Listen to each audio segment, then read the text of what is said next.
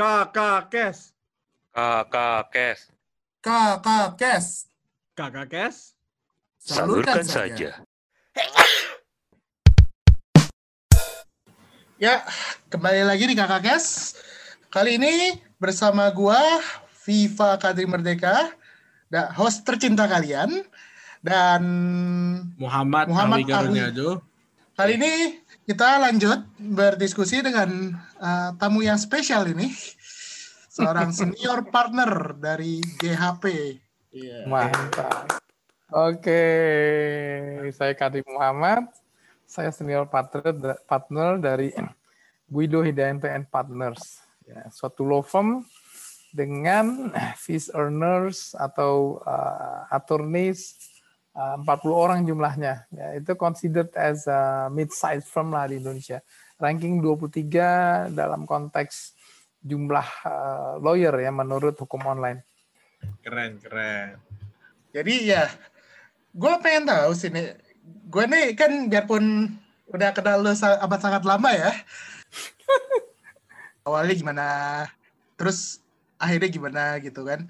Lu gimana masuk dari HHP, SSK, terus lu buat akset, terus lu sekarang GHP. Mungkin ada cerita-ceritanya. Pasti banyak tuh gue yakin tuh.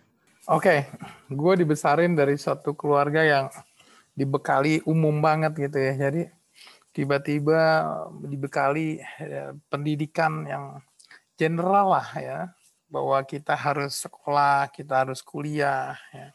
Tapi di satu sisi gue pernah kejadian pada saat gue di kampus itu gue udah mulai banyak kegiatan musik ya.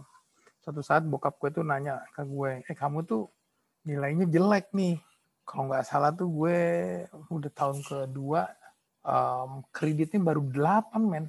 Ya udah itu udah udah mau masuk ke tiga semester kreditnya masih 8 orang kan 16 kredit berapa? 16 kredit gitu ya gue masih 8 terus bokap gue tuh merasa bahwa nih kacau nih kuliahnya nih. Terus gue, kamu milih apa musik apa nyanyi? Gue jawab dua-duanya men.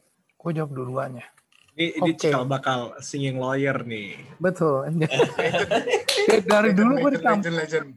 di kampus itu gue ngurusin tuh musik kampus modal 25.000 ribu bisa panggil artis event-event apa eh, apa namanya bakat-bakat io ngurus-ngurusin dan berhubungan sama orang itu udah kan cuman dulu kan belum ada sosial media tapi temen gue di mana-mana di kampus itu istilahnya kalau lu nggak kenal lima tahun ke atas lima tahun ke bawah dari angkatan gue kalau dia nggak kenal gue berarti mainnya dia di WC nggak top dia kalau sampai nggak kenal gue dia nggak top jadi sedemikian tuh gue seneng banget ya. Sampai suatu saat pas mau lulus eh, apa namanya kuliah itu gue bingung mau kerja di mana. Gue ketemu sama temen gue, lu kerja di mana? Gue kerja sama ada namanya eh, salah satu dekan. Gue kerja di apa namanya di apa namanya di dekan Pak X gitu. Kok, kok dikerja sama dekan ya? Ngapain dikerja sama dekan? Ternyata dekan itu, sang dekan tersebut adalah founding partner suatu law firm yang yang salah satu yang tertua senior di Indonesia gitu. Oh, kerja di law firm. Ada yang kerja di UN, ada yang kerja di bank. Gue ikut yang mainstream kerja di bank. Ya, terus ada yang kerja perusahaan minyak. Yang Inggrisnya bagus-bagus tuh perusahaan minyak tuh ke Havco, Stanfac.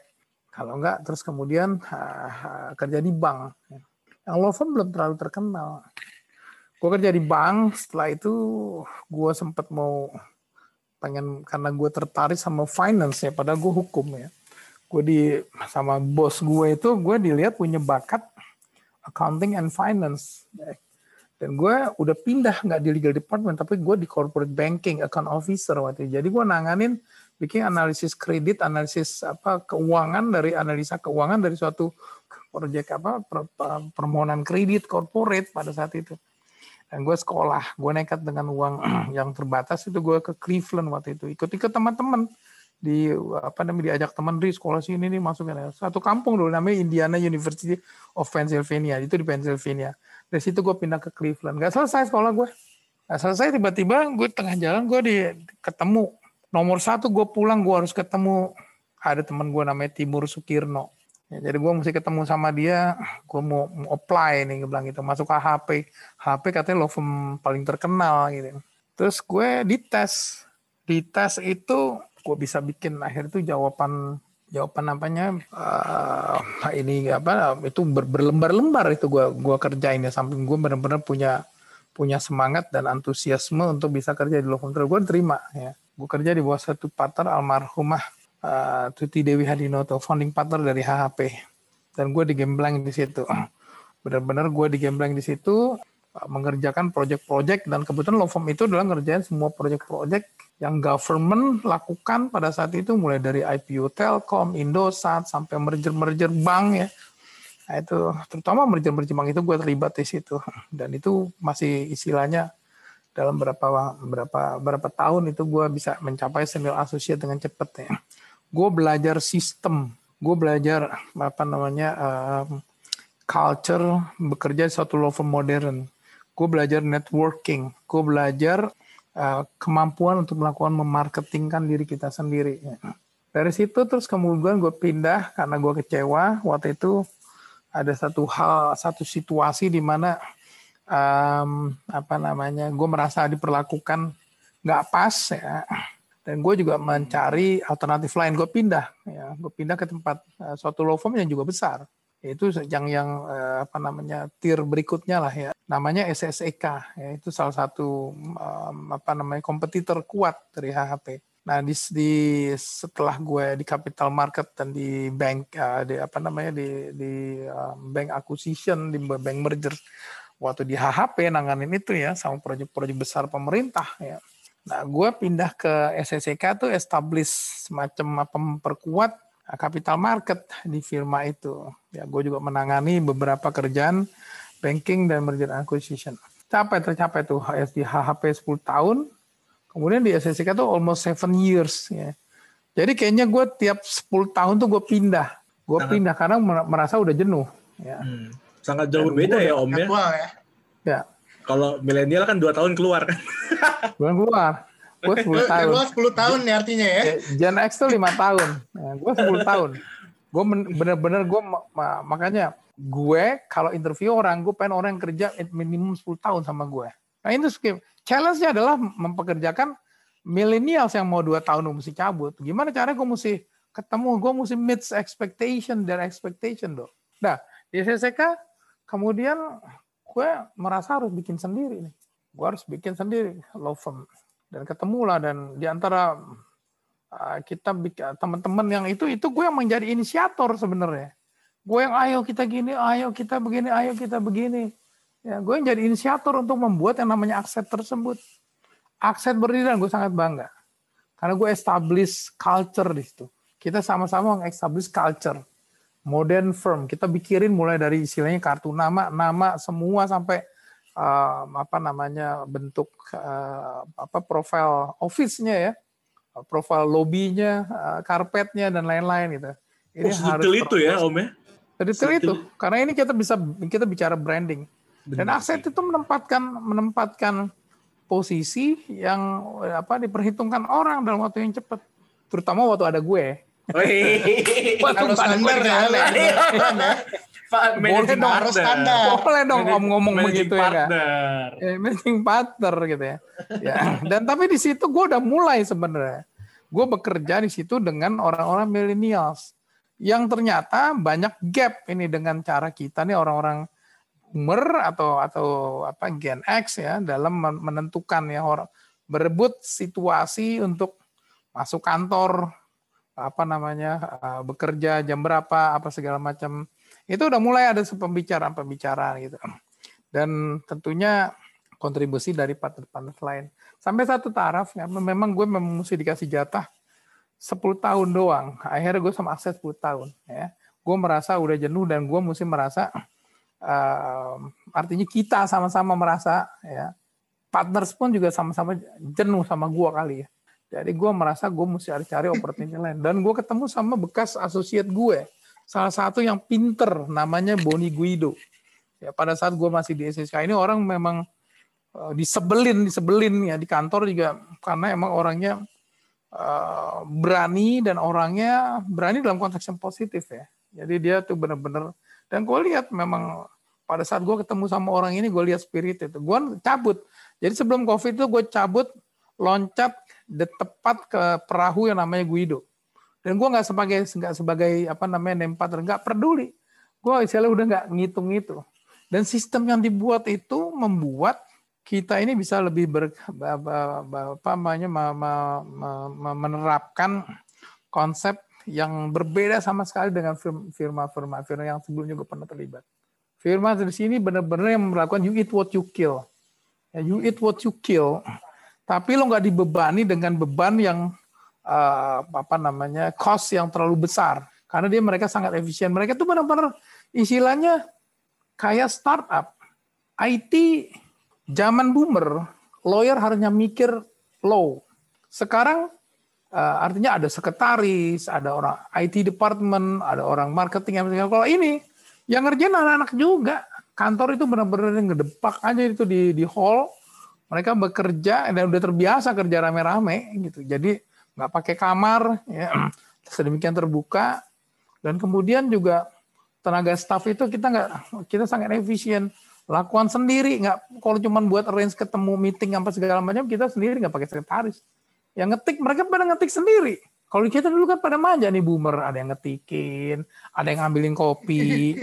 Ya lo ngambil kopi ya lo haus ambil berangkat berangkat lo ke ke pantry ambil sendiri nggak apa namanya IT ada si Boninya sendiri tuh jadi IT departmentnya karena dia emang seneng ngerjain IT jadi itulah konsep startup Terus kemudian you ill you eat what you kill. Kalau lu nggak kill lu nggak eat.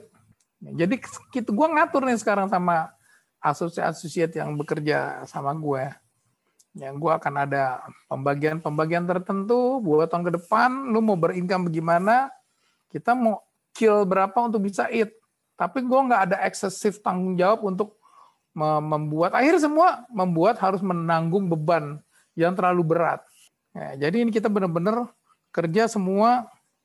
Begitu lu ready, jadi partner, lu jadi partner. Lu cari klien. Lu nggak end up berkarir sebagai associate permanen. Permanen associate, associate setua mungkin.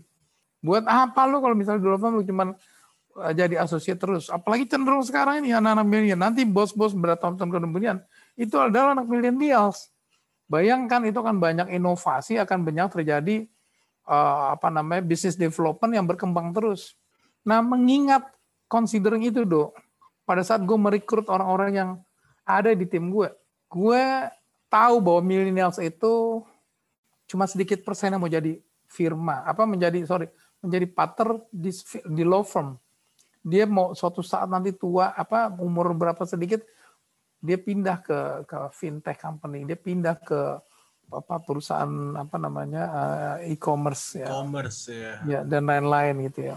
Dia dia going in house gitu. Itu akan bisa gue stop kalau gue ajak lo berbisnis ya sama gue. Lo nggak jadi karyawan gue. Lo berbisnis, lo part dari daripada apa namanya tim yang ada di GHP. Kalau lo perform, kalau lo nggak perform lo mental sendiri. Karena lo nggak akan lo nggak akan nggak akan dapat lo nggak kill lo nggak eat. Tapi lo nggak dibebani dengan tiba-tiba mesti bayarin ongkos apa namanya yang sedemikian kos yang besar. Karena kosnya lebih relatif kecil banget. Ya lu mesti pinter sendiri. Training lu cari sendiri. Lu belajar sendiri. Ada kita emang beberapa training tadi lebih kayak startup nah tapi proses untuk mengajak orang untuk berpikir ke depan ya untuk mikirin ini sekarang nih kue kita kayak apa lu mau market masuk ke market apa nah mereka tuh butuh orang-orang yang orang-orang yang lebih senior karena mereka masih belum punya network. Orang umur 30 baru lulus, istilahnya baru tiga tahun, 4 tahun kerja lima tahun, dia juga nggak punya network, 6 tahun, 7 tahun belum punya network. Dia perlu orang yang ngeboost apa orang yang encourage dia untuk cari network. Nggak dibutuh gue. Dia butuh orang yang punya wisdom. Dia butuh orang yang punya pengalaman. Dia punya butuh orang yang punya reputasi. Itu anak-anak buah gue yang di LinkedIn marketing, dia bilang, gue sekarang sama Kadri. Kan gue bilang, kalau dia nggak kenal siapa tuh Kadri, ya dia berarti main di WC. Nggak kenal gue. Jadi dia dengan PD introduce ourselves. Why don't we meet? Ya, Zoom 15 menit. Itu workable. Dan kita memba kita kalau marketing itu kan you do the marketing, you sell what apa, lu jual apa yang lu bisa gitu. Jadi lo jangan jual yang lo nggak bisa. Tim kita lengkap, tapi paling nggak kita ngejual apa yang kita bisa. Tapi nanti gue panggil partner ini, gue panggil partner ini, gue panggil partner itu. Kayak begitu gitu. Itu yang kita lakukan sih sebenarnya. Nah ini orang-orang ini seneng karena mereka dihargai. Mereka dihargai, diajak ikut marketing, dipikirin nyari duit suatu saat lo akan jadi kayak gue. Iya, Dia cari diikut network. sertakan. Ikut sertakan. Ya, semua tuh semua bisa terukur kok. Semua terukur. Jadi orang yang istilahnya gua antisipasikan millennials itu kerja pindah-pindah dan nggak mau jadi partner suatu firma, gua putus ra- rantai itu dok. Lu gua ajak jadi partner gue, mau nggak? Mau lah dia. Daripada dia going in house, ngapain lu going in house? Kurang jantan lu udah mau jadi lawyer terus tiba-tiba jadi in house. Nggak jadi direktur juga. Sap- Tajam Satu dari- banget, Om. Tajam banget, Om. Eh, Satu dari- jadi- tajam Ah, itu serius? turunnya dari lu ya. Iya, satu dari seribu. Gue punya temen ya beberapa orang ya. Contohnya Tony Wenas itu lawyer, dia jadi CEO. Ya, tapi selebihnya ya udah lu levelnya nggak di direksi juga. Most of the companies ya, sorry maksud gue challenge gue karena dari perspektif bahwa lu dulunya mau jadi lawyer without all due apa with uh, with all due res- apa respect ya. Bukan artinya gue mengambil, tapi dalam konteks uh, apa, lawyering gue akan menganggap seperti itu. Walaupun orang punya reason ya bahwa dia gue mau inilah gue mau lebih kepada family apa segala macam. Oh lu sebagai milenial family working main-main itu jadi satu men. Gue jadi satu. Gue sekarang aja gue setengah milenial yang gue lakukan. Ya. Gue pindah-pindah, gue gue apa namanya take care my family. Ya. Dibanding zaman-zaman dulu mungkin gue kayaknya lebih banyak di luar. Sekarang gue karena work from home juga, gue urus family. Ya, gue mendidik anak gue. Hmm. Gue uh, cari klien. Gue ngedidik associate gue. Kemudian gue uh, doing my my other things lah kayak musik apa segala macam. Gue masuk ke government, ya. gue ketemu sama banyak orang. Itu menurut gue lebih valuable daripada lu kerja cuma jadi lawyer doang. Apalagi lu ngerjain cuma sebagai in-house doang di kantor. Jadi direktur juga enggak. Iya, Direktur aja enggak gitu ya. Apa? ya. Bia- bia- Biasa disebutnya head compliant udah selesai. Iya udah selesai. Ya boleh deh, nanti ada yang dengar, ada yang panas, poli japri gue. Saya enggak, saya direktur. Ih, tapi berapa om? Berapa? Kalau lu Jadi jadi lawyer yang ada gitu ya. makanya lawyer itu sebenarnya lu bikin, eh Dian lu juga lawyer, jangan lu kemudian stuck di suatu firma, jadi head of apa senior apa senior permanen senior associate sampai tua. Ya enggak lah. Ya, sekarang cenderungan gini, either lu bikin sendiri atau lu bikin suatu law firm karena sekarang law firm itu menjadi ya, dia dari nasional jadi regional jadi jadi global. Part of the misalnya part of the AC apalah misalnya Raja Entan, Baker McKenzie yang lu dapat sekian persen lu jadi partner situ. Ya itu nggak apa-apa. Itu memang bukan atas nama lu karena cenderung sekarang juga kayak misalnya law firm di seluruh dunia juga orangnya udah meninggal mungkin atau udah nggak di situ. Ya, Mori Hamada Matsumoto orangnya udah nggak di situ. Baker and Mc- Baker McKenzie orangnya udah nggak di situ. Tapi mereka orang-orang yang jadi partner di Baker McKenzie itu punya equity participation. Dia sebagai pemegang saham ya nggak apa-apa juga begitu. Tapi janganlah sebenarnya jadi suatu law firm, law firm keluarga, terus lu jadi lu jadi associate terus di situ.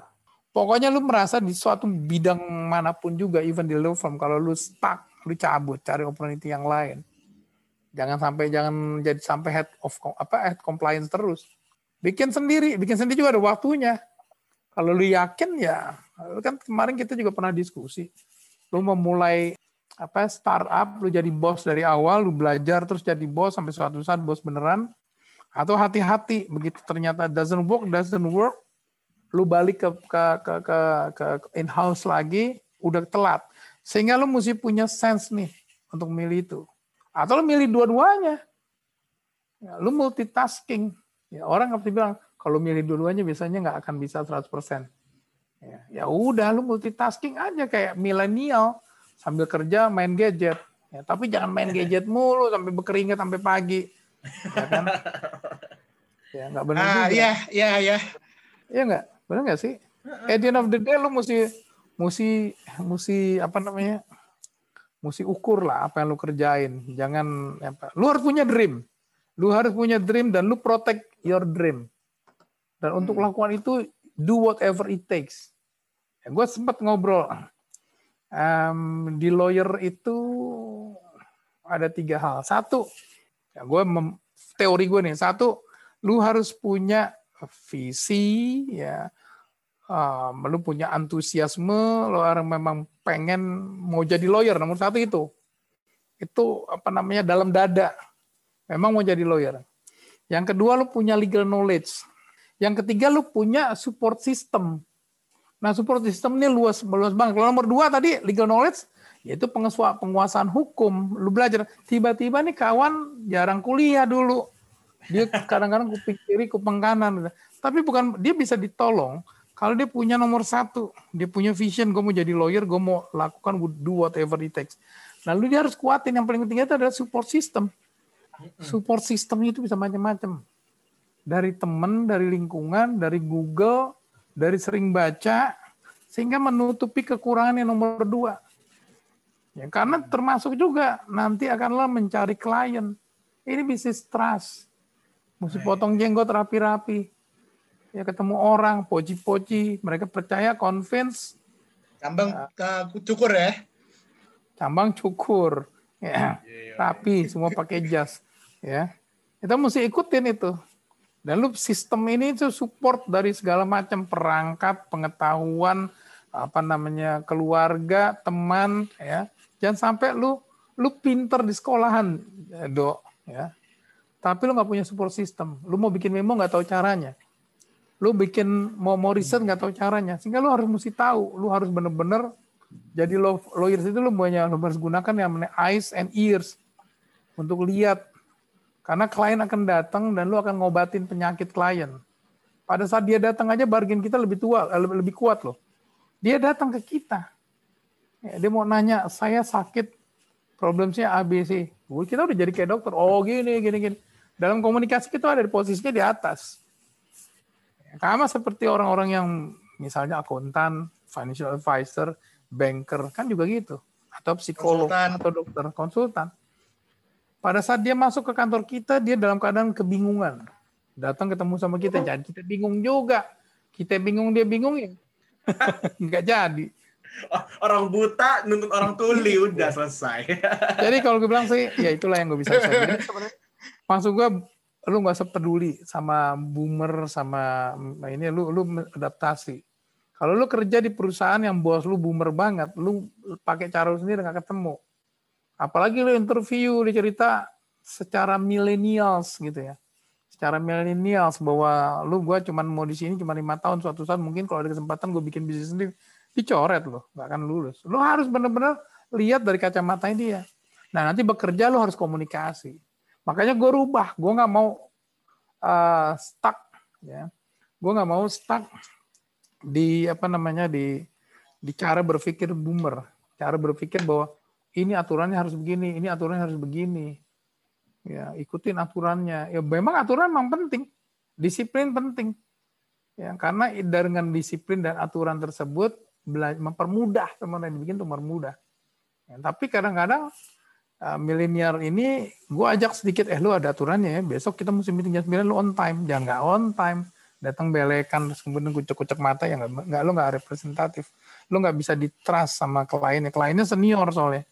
Orang-orang Hmm, bisnis oke. people yang yang pengen dapat advice yang punya kualitas dan Oh, punya oh. reputasi dan bisa dipercaya